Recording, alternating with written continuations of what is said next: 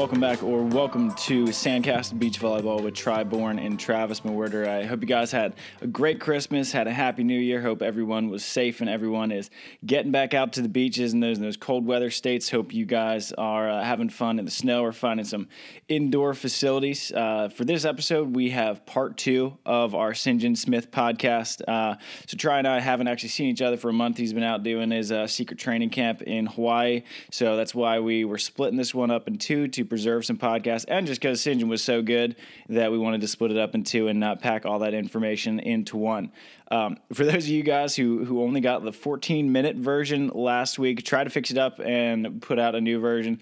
Honestly, no idea why it came out as 14 minutes. I'd say it'd be Tri and I's New Year's resolution to uh, have no technological mix ups, but I only try to set realistic New Year's resolutions, and frankly, that's just not one of them. So keep bearing with us as we uh, try to figure this technology thing out. Enjoy part two with Sinjin Smith, and we got a great lineup uh, for you guys coming up this year and uh, in the next couple weeks. So enjoy Sandcast. Thank you guys, as always, for listening. The show cannot move on without you guys, and uh, enjoy this episode, and we appreciate you guys always. Shoots.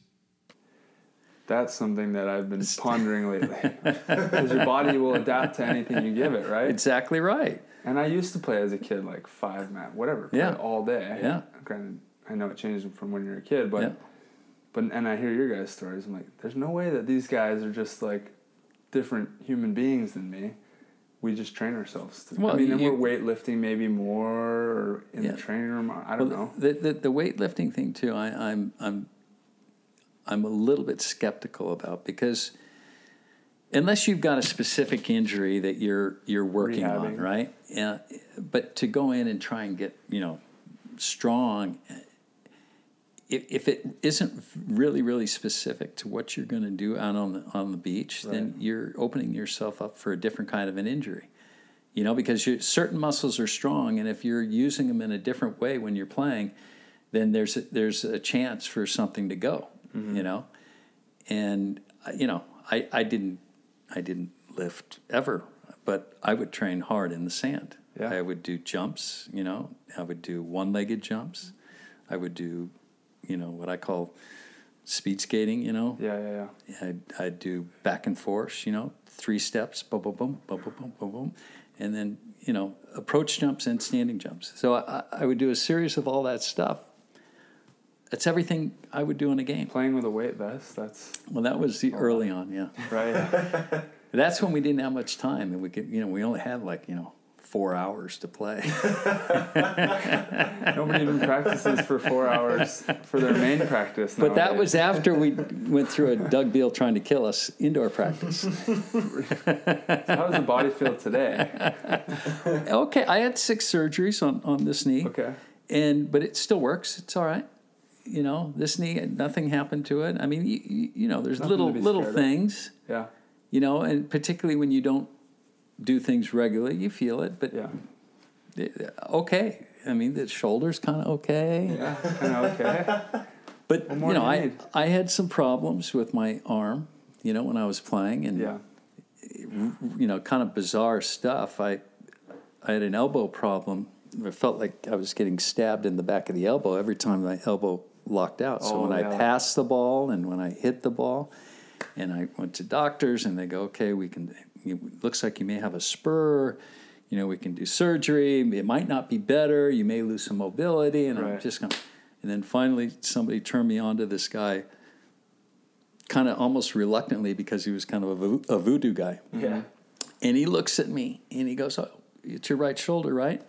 I go, well, Yeah, it's my elbow. And now my shoulder kind of hurts too. He goes, Okay. He goes, Come here. He grabbed my arm. He took my wrist. He goes, It's not your elbow. It's not your shoulder. It's your wrist. I go, I don't feel anything. He goes, Move your wrist. And I moved this one and it stopped, right? And this one went further. And he goes, You did something when you were younger. You know, you're whatever, you fell, you did uh-huh. something and it tweaked, you know, one of the bones and and it and your body compensated and eventually it affected your elbow and eventually it affected your shoulder. We're gonna fix it. he injects something in there to numb it. He takes my hand, has Oh, no. another guy take my arm, and he goes, just relax and bang, and just does, and the thing goes, you know, this loud noise, and he goes, now look at the movement. Oh, oh shit, your your elbow and shoulder problem, and I had it for a few years. I couldn't practice. I would just jump. I would do jumps for training, and I couldn't play. And then when I'd play, I would, uh, you know, I was taking Meclomen, I was taking Indocin, I was taking, and then my stomach was bleeding Right. internally, and then I Oh. started taking uh, just straight aspirin, four aspirin before every game all this stuff before I said, okay, finally, I, I guess I'm going to retire. And then this guy goes, bang. He goes, You're, you'll be better in a month after years and wanting to retire and get surgery and everything else. And And it worked? So it, yeah, it worked. So it got God. better. But he also injected after the fact this stuff called proliferant. You've heard of proliferant, right? Mm, no. It's it's supposed to kind of uh, strengthen your ligaments and tendons. It creates a scar tissue over it. But he injected it in, into my capsule, and it broke through the capsule and, and leaked out onto the top of my hand. So it locked all these tendons, so they couldn't move. Right. So my hand swelled up like this. So I played a whole season with my hand taped in this like this. And if you look back at old pictures, you can see it's freaking swollen like this and taped up, but got through it. You know, and, and my shoulder worked after that. Never had never had you know problems after what that. season was that? That Oh Jesus! was that well before or after '96? Before. Okay. Oh, before. Okay. Yeah. Oh, wow. And then I retired again in '94 because my knee was screwed. And there was something going on, and you know, finally went in, and I, I said, you know, this is it. I'm done. Yeah. Let's just fix it, and I'll be done. Because I was at, in in '94, I was 37, right? So it's you know, it's Right. kind of the right time, Reasonable right? Maybe oh, maybe after the right time. but cut it open. There was a, a, a, a tear in my quad tendon where it attached to my patella. So he cut out the bad tissue, and I was watching the surgery. He cut out the bad tissue, drilled a hole in my kneecap, pulled it back, sewed it all up. You just watched all of it. Yeah. Well, the first first of my six, I didn't watch, and, and I wanted to see after that. And so I said, "Can you give me a spinal so I can watch?" Yeah, absolutely. Just a nerve This block. Is that yeah, what that is? it- it- yeah, but From the spine. yeah, like it. what women get when they, you know, when they have a baby. Oh, yeah, epidural kind Epi- of thing. yeah, exactly, Got it, got it. exactly.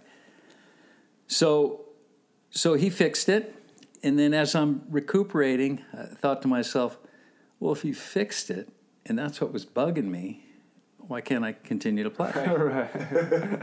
So I said, screw it. I'm, I'm going to go out, and I'm, when it gets better, I'm going to start to train and then try and qualify for the 96 Olympics. I mean, you got, and, and did. the sport in. You might as well play it. Yeah, and, and, uh, and did. You guys went the uh, And this is the road less, less Rand, traveled by. Well, Randy had had already, you know, because my knee was kind of bugged me. I was, you know, wasn't as good. Right. Still, I was okay. it wasn't as good.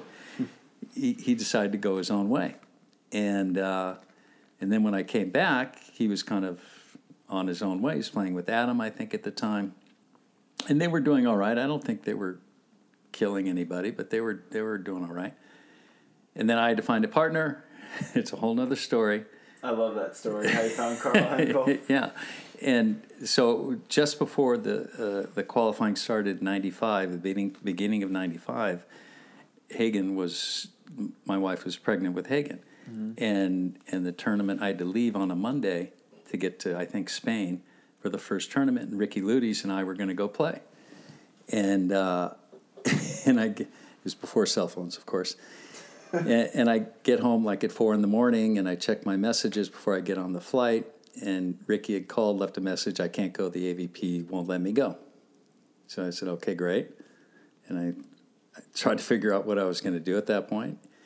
And I, I started calling the guys, the four man guys.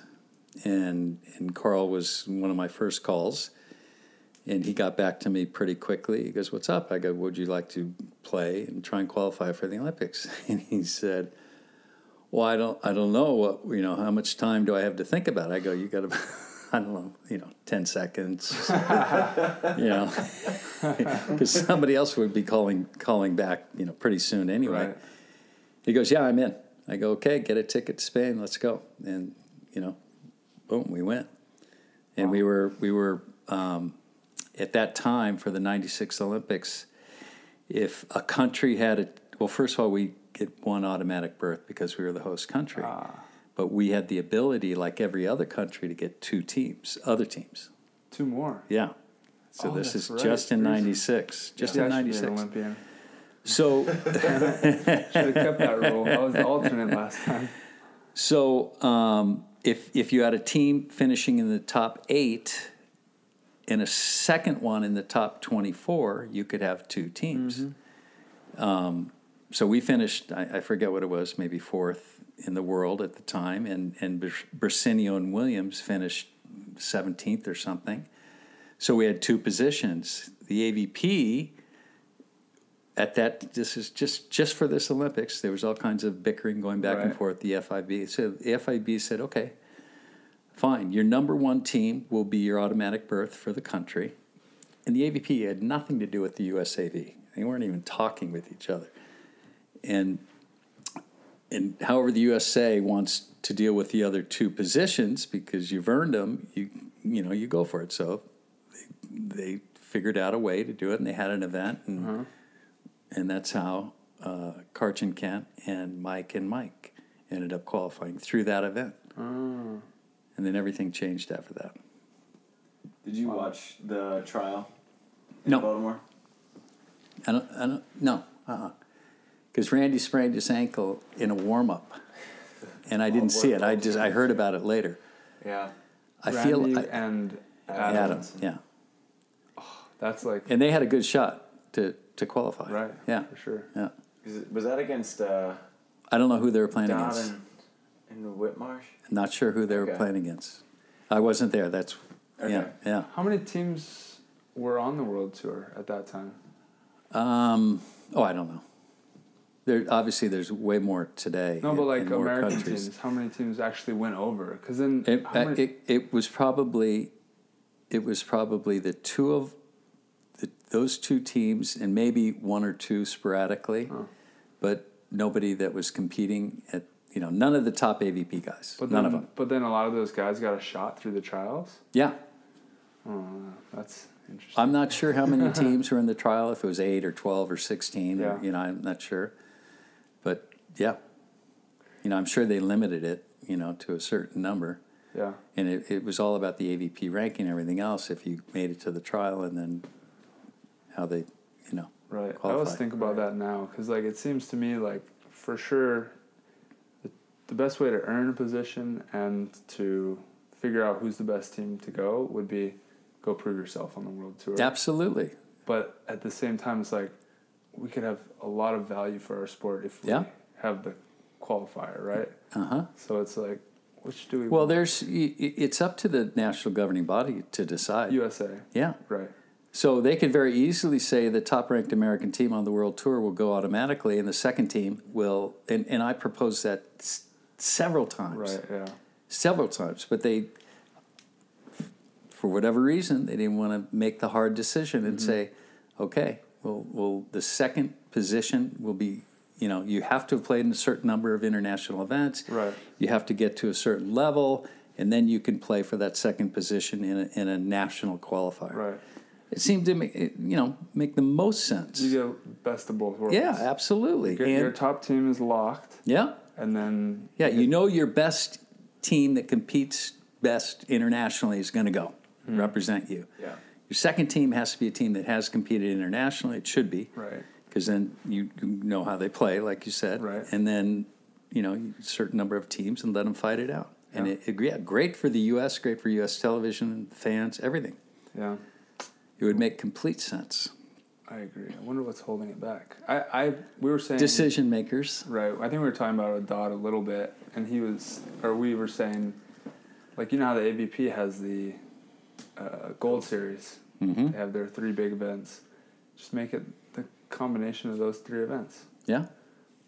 That'd be great. Well, and, he- and then he- it's not one event too. Well, like here- if you get injured, Yeah, exactly. And, and the other, well, where they run into a problem is if they wait too long to make the decision. If you make the decision right after the Olympics for the next Olympics, nobody can argue. right? Totally. Who's going to argue? Well, yeah, but I think I'm going to be second, so I, I, Totally. Oh, yeah, exactly. you know. Yeah, it. Yeah. Yeah, totally.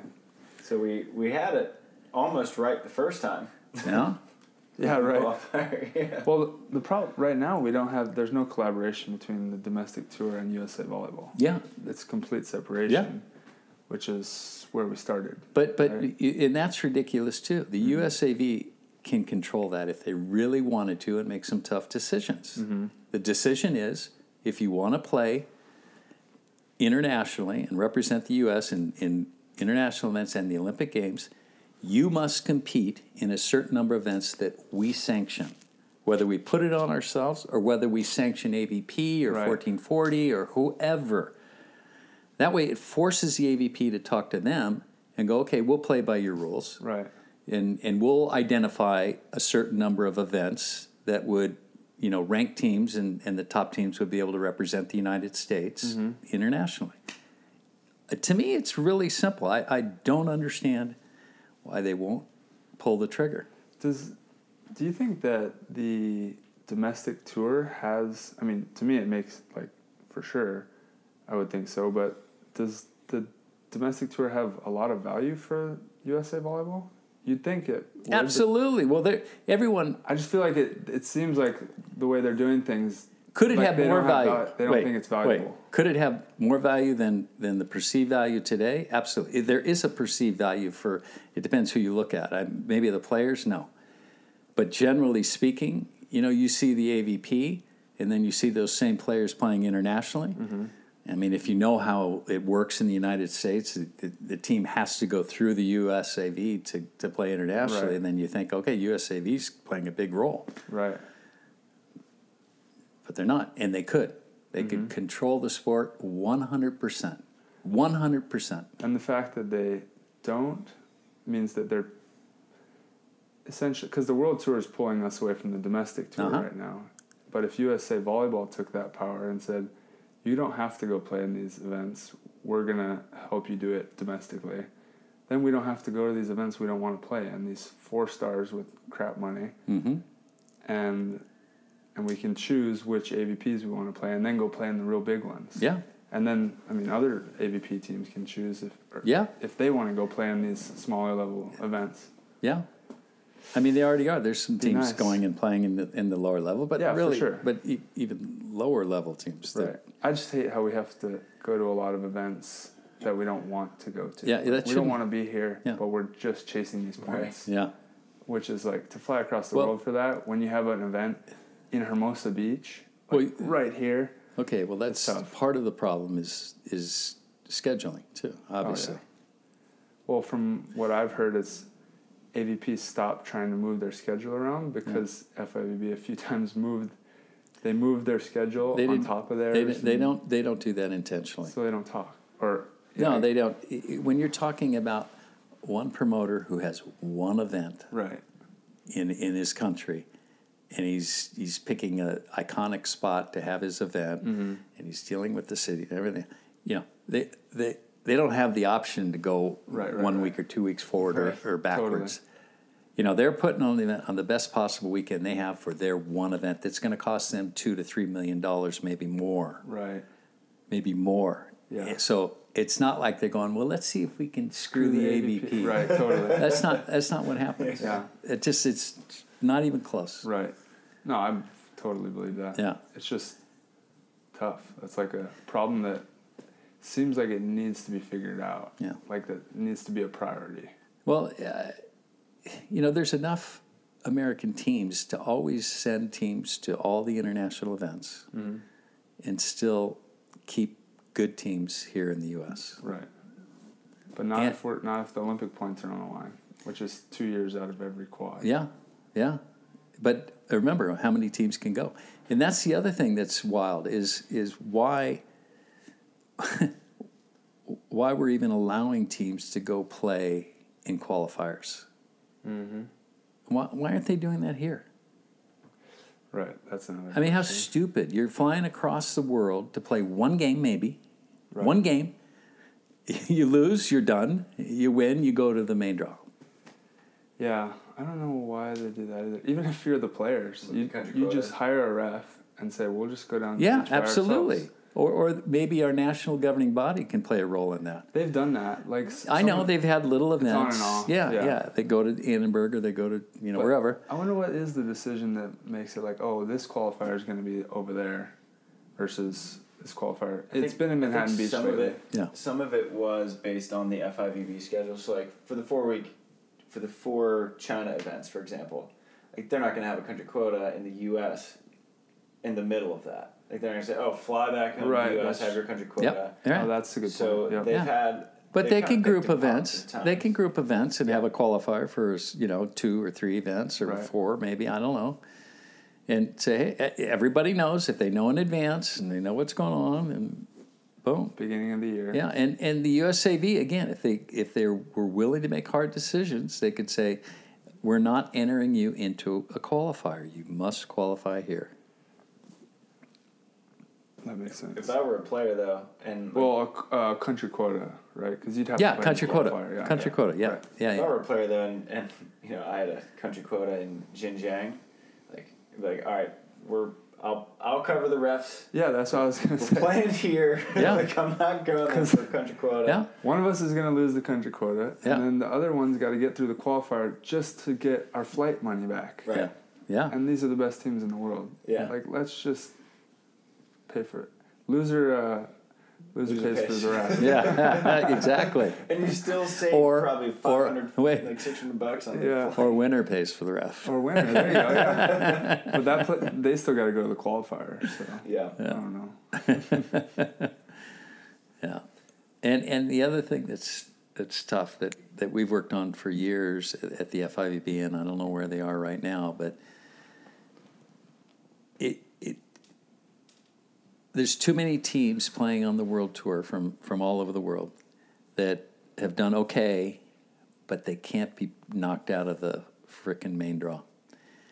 They should either, I mean, they should protect maybe their top eight in the main draw, or maybe, you know, a few more top 12, and then let everyone else fight to get into the main draw, you know, in a, in a qualifier. Mm-hmm. Single elimination, boom.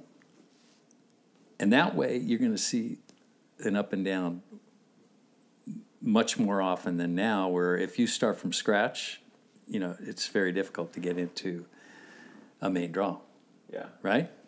I see that more. I see it more on the AVP, I think, than the FIVB, where you know you get AVP guys just taking a 13th, a 9th, sitting on points Yeah. from like two years Yeah. ago.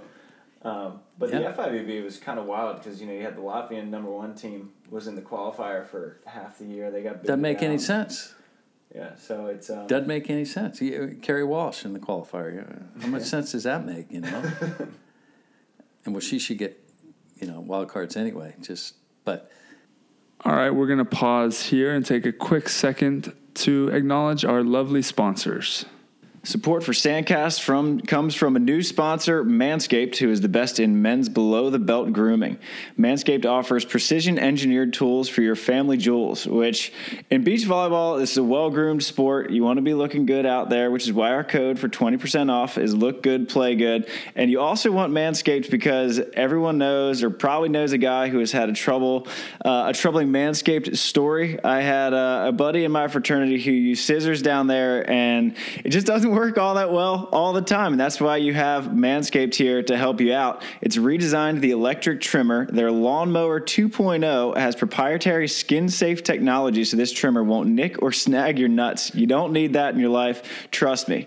Manscaping accents are finally a thing of the past. Try? Well, and don't use the same trimmer on your face as you're using on your balls. That's just nasty. Manscaped also has the crop preserver, an anti chafing ball deodorant, and moisturizer. You're already using deodorant on your armpits. Why are you not using deodorant on the smelliest part of your body? Go ahead and get 20% off plus free shipping with the code LookGoodPlayGood at manscaped.com. Always use the right tools for the job, ladies and gentlemen. Your balls will thank you. So that is 20% off with free shipping at manscaped.com and use the code lookgoodplaygood today. Speaking of balls, Travis, Wilson just came out with a new ball. That's the new OPTX ball with the OPTX technology. It's definitely been my favorite ball since I was a kid. I used to play with Wilson back at the Outrigger Canoe Club, as everyone's heard many times over the podcast. And uh, honestly, the Wilson's the best ball in the world. If you talk to any of the athletes, the Americans, they all want to be playing with the Wilson. There's a reason that those are the balls you're seeing out on the beaches, whether it's California or Florida or somewhere in between. The Wilson ball is the go to, and now there's a completely different look that is built to make you perform better, to see the ball better, but it's the same feel. So go to wilson.com, get yourself a new ball, because if you don't have a new ball, then you know you're just you're just that guy on the beach or girl. And use promo code Wilson Sand to get your discount today. I'd like to take this moment to let all of you know about Firefly Recovery, something that I take on the road with me when I'm traveling. I usually use it on the plane because you know how your legs get all swollen when you're traveling across the world, is a way for us to recover faster with increased blood flow. There's these knee straps and they have these nerve stimulators on them, and basically it helps you recover. And you'll see a lot of beach volleyball players wearing them and uh, you need to get yourself a pair today at fireflyrecovery.com. All right, everybody, now it's time for your Pacific Coast Wealth Management Olympic update. It's been quite a grind in this 2019 season, and the season is finally over, so we are officially in the off season. The top American team is Taylor Crabb and Jake Gibb, and they're in the eighth spot in the world. Tri Bourne, yours truly, and Trevor Crabb are in the 10th spot, Meanwhile, Philip Dalhausser and Nick Lucena are in the 17th spot, still looking to fill two more finishes uh, to get there, 12. And then on the women's side, April Ross, as always, is in the second spot with Alix Klineman. They've been dominating this year. But in the fifth spot, Kerri Walsh Jennings and Brooke Sweat. In the sixth spot, Sarah Sponcil and Kelly Claes. Yes, the American women are absolutely stacked. And in the seventh spot, Kelly Larson and Emily Stockman. It is going to be an insane qualification year in 2020. We're all looking forward to it. Hopefully, Bourne and Crabb are there. Aloha. And now back to the show. It, there should be an easier, you know, rotation of players coming in, and a new team should be able to get into the main draw if they're good enough quickly. They can they can go through the qualifier, get to the main draw, win the tournament, and and be in the qualifier for the rest of the season. Yeah. What about the system that the uh, WSL, the World Surf League, has, where they have the championship tour and the qualifying tour? Yeah. Top four teams or so from the qualifying series that year goes to the championship tour for the whole four, year. For the whole year, and the bottom four, however many, go to the qualifying. How about series. for every event? Ooh. Protect, Ooh. protect the top eight teams. Mm-hmm. Have everyone else qualify. So, yeah. so if you that's true. So if like sixteen team draw, like if you go to barbecue, then you're qualified for the next one. Yeah, Absolutely. Okay. Absolutely. And the top quality teams in. But I but I I That's I, interesting. I proposed something different and I you know, I said play single elimination in the main draw and, and the qualifier and then you can have a lot more teams in the main draw and you know, you can have a lot more fluctuation too. You know, it, it might be better for teams to have an opportunity to play in more events on the world, you know, in the main draw, whatever. Mm-hmm. But the rest of the world doesn't fricking know or care. If you're looking at our sport in a way to, you know, build our sport, nobody cares that this team was able to play two or three games in that event. Nobody cares. Nobody. Mm-hmm. The play, except the players. Right. You know. Yeah. But hey, if you're good enough, you'll be there. If you're not, you're going to be there. Mm-hmm. so it, it, I've each each quadrennial, I, I come up with my proposals. ideas, yeah. Yeah, and and do you get yeah. to voice these ideas? Because I know you. No, I send them directly to the president and to yeah. you know. Yeah, hmm. they see it. They see it. They're, it, but it's those hard decisions, you know. Right. Changing something where all the players and you know going crazy, and, and they can do it. Well, who, what are the players going to do? Well, the All players get together going and- crazy right now.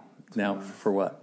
just on the world tour right now, the way that uh, just the star system, I think, at the top is you can't really make a great living Yeah, with three five stars, you know. yeah. And then the four stars, like you get a bronze, you get five thousand bucks, Mm-hmm. which is pretty difficult in a stacked four star. Yeah. Um, What's first place in a four star? Twenty, which is like the average AVP now. So now the AVP tour has better money for us. It legitimately does. For sure. and now but we're still having to go to the world Yeah. tour because Yeah. we want this olympic dream Yep. um, when really we want to be making more money on the avp and playing for our home country and Yeah. fans and so it's an interesting spot but from what i understand the fivb is kind of aware of it i know there's a players union that was made on the world tour It's never worked well yeah because players don't communicate. yeah it's not Unfortunately, mm-hmm. you know they they have to have regular communication and they have to be communicating with the FIVB, and and I, I say we because when I was there we tried it all the time and Right. it just it. You know, it, it would get to the point where if they didn't like something, it, they waited till the last minute and they created a big problem. right when it was too late to change Yeah, or fix yeah. or Yeah, it, it, the changes have to come at the beginning of the quadrennial totally because if you change something a year or two years in, all the players going, yeah totally. you know, I- Totally. which which I, I think if you're making a change that's going to make the sport better, then you should be able to do it at any time. right Uh, you know, but that's just me. Yeah. totally How is it that you've remained so passionate about this game for so long? Because you grew up playing, and you were so involved as a player, and then you know, obviously, like when you were playing, you were also kind of helping the FIVB come along, and you helped. Well, help the AVP, yeah, yeah. and you've Well- done so much. I, I, I, it wasn't anything I said, oh, I'm going to do this. Right. It just, it, you know, I came at a time. I mean, I, you have to love the sport first, you know, and I played because I love the sport. There's no money, you know, but we wanted to go out and train and play because it was cool. It was great. It was awesome. Mm-hmm. You know, it was competitive and everything else. great parties it was just a fringe benefit, you know. yeah right They're always better if you won, though. right totally Although when we were traveling all over here in the U.S. and and the guys that had the most fun are the guys who lost out in the quarterfinals on Saturday. right yeah yeah the player party yeah, on Saturday night, Sunday, you know, you you know, yeah. it was a little different, but but still, you, you know, winning was good. right right right It took care of everything else. Yeah. Yeah. But uh, I, you know, how does that happen? I, you know, it just it it happened. Like Yeah. timing, and you know, the sport became professional. I, you know, if you asked me in college, was I going to make a living at beach volleyball? There's no chance. Right. No chance at all. Was it going to be an Olympic sport? No way. No chance. We hadn't even played internationally yet right you know, and, and you know, as an American player at that time, you, you didn't know what it took to become an Olympic sport anyway. You Yeah. think that somebody says, okay, yeah, that's going to be an Olympic sport. We had no idea. You had to have events around the world, and you had to have you know a bunch of countries participating. It had to be accessible to, to almost anybody, which our sport was perfect, you know, Right. because anybody could play. Right. And indoor volleyball was already big, but that was it was it was very big, but it was hard for a country to start indoor volleyball. You needed an in, indoor facility. You needed you know twelve players. You needed all this stuff. Right. On the beach, you needed two coconut trees and a net and two play. You know, and in, any country could participate. That was a huge bonus. Do you think that's why we're seeing so many countries now that are so good at beach because you only need two? Absolutely, Whereas in indoor, absolutely. You just got your main powers. countries countries that never would have participated in an Olympic like Games. Norway Yeah, well, Norway and Sweden and so many other countries up there that now have all the indoor facilities and, Mm-hmm. and parts. Well, just look at our country's a, a good example of, of, you know, it was only Southern California, right and then it was you know Florida, and then Mm-hmm. different places, and then it was the whole country because of indoor facilities right indoor sand. And it's, you know, Africa. You know, any country can field a team. And now with with the way the qualification system works, you know, you have the continents each have a position. So you have a better opportunity within Africa to qualify a team. Yeah. You know, and same for Asia, and same, you know. So there's, it's it's really really a good sport for more countries to be involved in Yeah. because it's it's cheap, and you don't need a ton of athletes. Right. Totally. Yeah, there's a few countries who qualify, like Mexico. Like they have one team. Yeah, Chile's got one team. Yeah. I mean, there's a lot of, but like those are But- quality. One Norway. team. I mean, they Yeah. basically have one team that's Yeah. in the main draw. those damn kids. And they're the They've best been team in playing the world. yeah, but it was because what we did, you know, and Oh, how totally. it grew in Norway, and Yeah. these kids now they're in school to play volleyball, right? Volleyball school, yeah. Yeah, and and they're freaking really. grew up watching film. they're good athletes. They have to be good athletes to start. They they apparently love the game. They're they're students of the game. They knew, Mm-hmm. They knew who me and Randy were. Oh, I mean, it was it, really neat to see that, and they're good kids too. Yeah. Really good kids. They just happen to be awesome volleyball players too. Yeah. Punks. Yeah, exactly. Is Well- it fun to go ahead? Yeah, I was gonna say anyone can be beat. I agree. True. I was like two swings away from it this year. Is it uh, fun when you and Randy kind of commentate together and you know kind of running into people that like watched you and Randy play either growing up or just look to you guys as like like that's who I want to play like? Because I'm sure that that has happened. You, you mean when we're at the beach at an event? Right. Yeah, absolutely. Well, Yeah. what happens? What happens a lot is people who watched us play, you know, they would come up and they go, "God, it was so awesome when you guys played." Yeah. You know, that's really neat. That that makes you feel really good that you had an impression on people, you know, when they were watching you when you were playing in your heyday. It's cool. It's really cool. It's a it's a good feeling. It was fun when um, me and Hagen played in Chicago. Uh, before, the night before, he was watching film, and I was like, "Who are you watching?" He just said, "My dad." He's like, "I just, I just watch my dad all the time." No way. yeah, so that was pretty cool. And, and it's funny. I, I I'm sure he saw things on the film that I didn't, that I don't, or I wouldn't teach him. You know, mm-hmm. because yeah, everybody's different. You play a certain way mm-hmm. based on a lot of different things, and and I learned. I continued to learn throughout my whole career, and based on all of that knowledge is what I try to teach him. Or you know, when, I was there, I would Right. tell you things that didn't normally wouldn't necessarily happen you know back in 85 you know or Right, right. 87 but throughout all the years. But there's so many things that randy and i figured out and, and i learned from ron von hagen. I learned a lot from him that just the very basics of what you need to do to to eliminate mistakes because that's the key. Mm-hmm. if you don't make mistakes it's very hard to lose. So I, I you know all, all the knowledge that I have is what I try to impart to him, and it's not always exactly what I did along the way. Right. It's what I learned along the way. But yeah. So I don't know what he was looking at. I think we were watching. Um, I know that I've watched your uh, Olympic match, um, you and Carl against uh, Karch and Kent, Yeah. quite a bit. That's one of, I think, the best matches of all time. yeah, yeah, I remember it. Uh, I remember a lot of it. I bet it was a wild one. I don't know if you've ever watched it, but I have. Uh, I know I've seen highlights from it. Hmm. I'd love to sit down and watch it. I told Travis I need him to get me out and watch more films. just watching YouTube, just YouTube, and I just don't watch enough. Yeah. I think you can learn so much. I mean, you need to play is more important. I mean- after this conversation, I'm like, damn, I, think I need to train like seven days a week, double days. If I had a choice. I wouldn't be watching video. I mean, uh, you can learn. I, I, I don't doubt it from watching particularly other teams, Right, right. figuring out tendencies. But I always knew that what somebody does against another team, they're not going to necessarily do against you. Right. There's certain things that they'll always do, but but you can't rely upon. Oh, we're going to play him this way because I saw him do this. Yeah. You've got to figure out, and that's that was what was good about side out ball is you could play with somebody, you know, and, and figure out what they were doing. And you mm. could take a little time to do that. Right. You can't do that now. Uh-huh. You've got to figure out where the weakness is early on, and you if you got to be able to make a switch very quickly.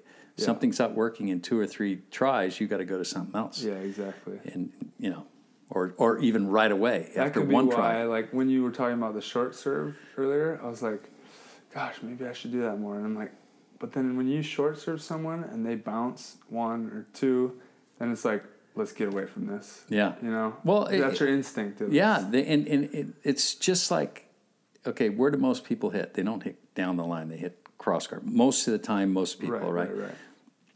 You go up your first play and you reach into the cross court and they bounce the line. Right.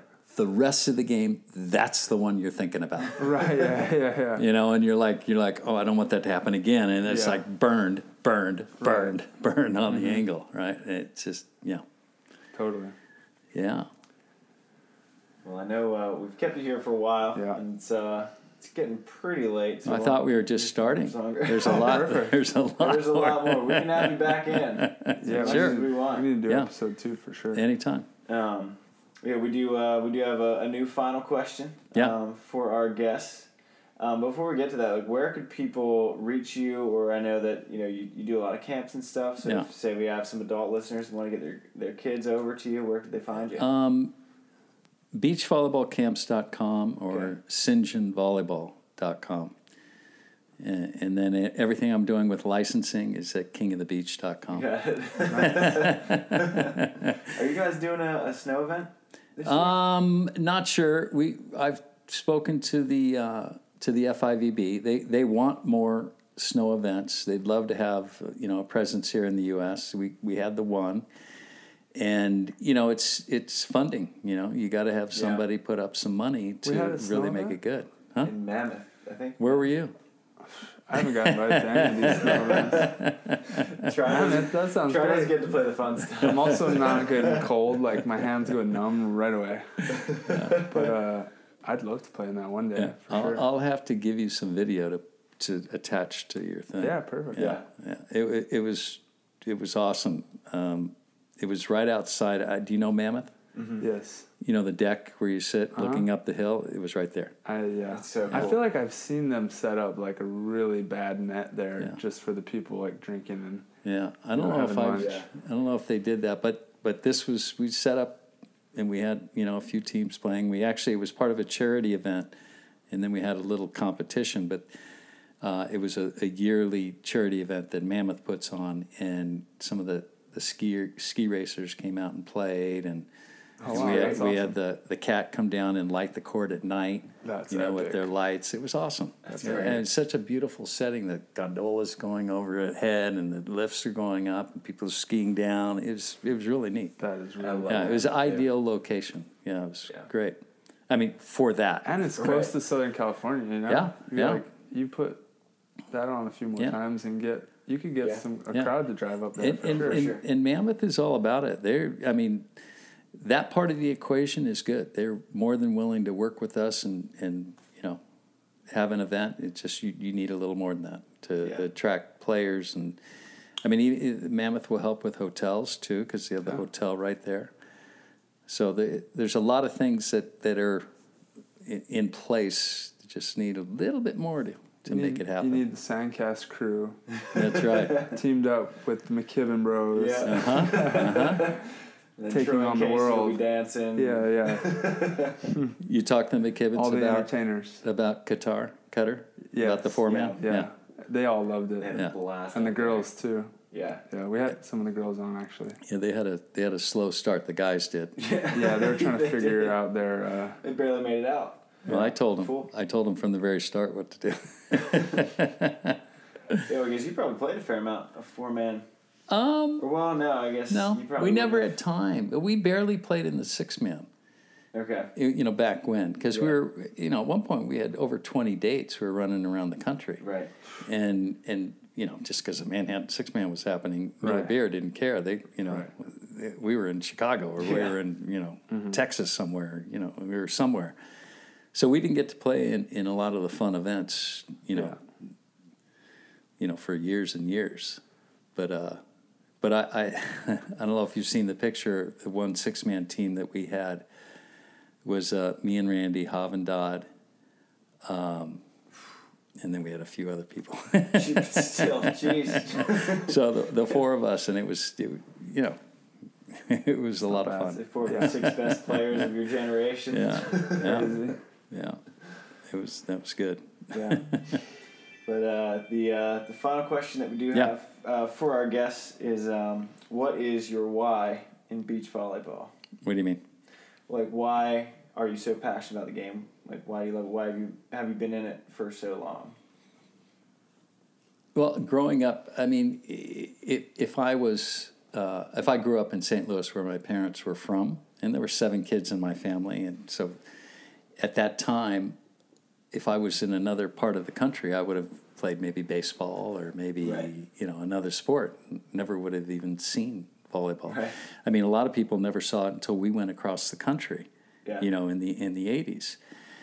Um, but growing up here in Southern California, my dad would take all of us, all seven of us, to the beach and throw us out into the sand. And it just happened to be Sorrento Beach, where the top players at the time, Von Hagen, Lang, Selznick back and forth, uh, uh, Menges, Lee, Shamalis, Yeah. all these guys, that's where they played. So it, it, at that period of time, and even through my generation, the, the vast majority of all the Opens won were from Santa Monica. Yeah. All the guys from Santa Monica. And so obviously that didn't mean anything to me when I was this big, Right. you know, but I, I would be there watching and everyone would crowd around the courts when these guys would play. I would run after the ball and throw it back to them. And, and in high school, I played indoor at Loyola High School. Went away from the beach because I was busy with school and, you know, starting to play indoors.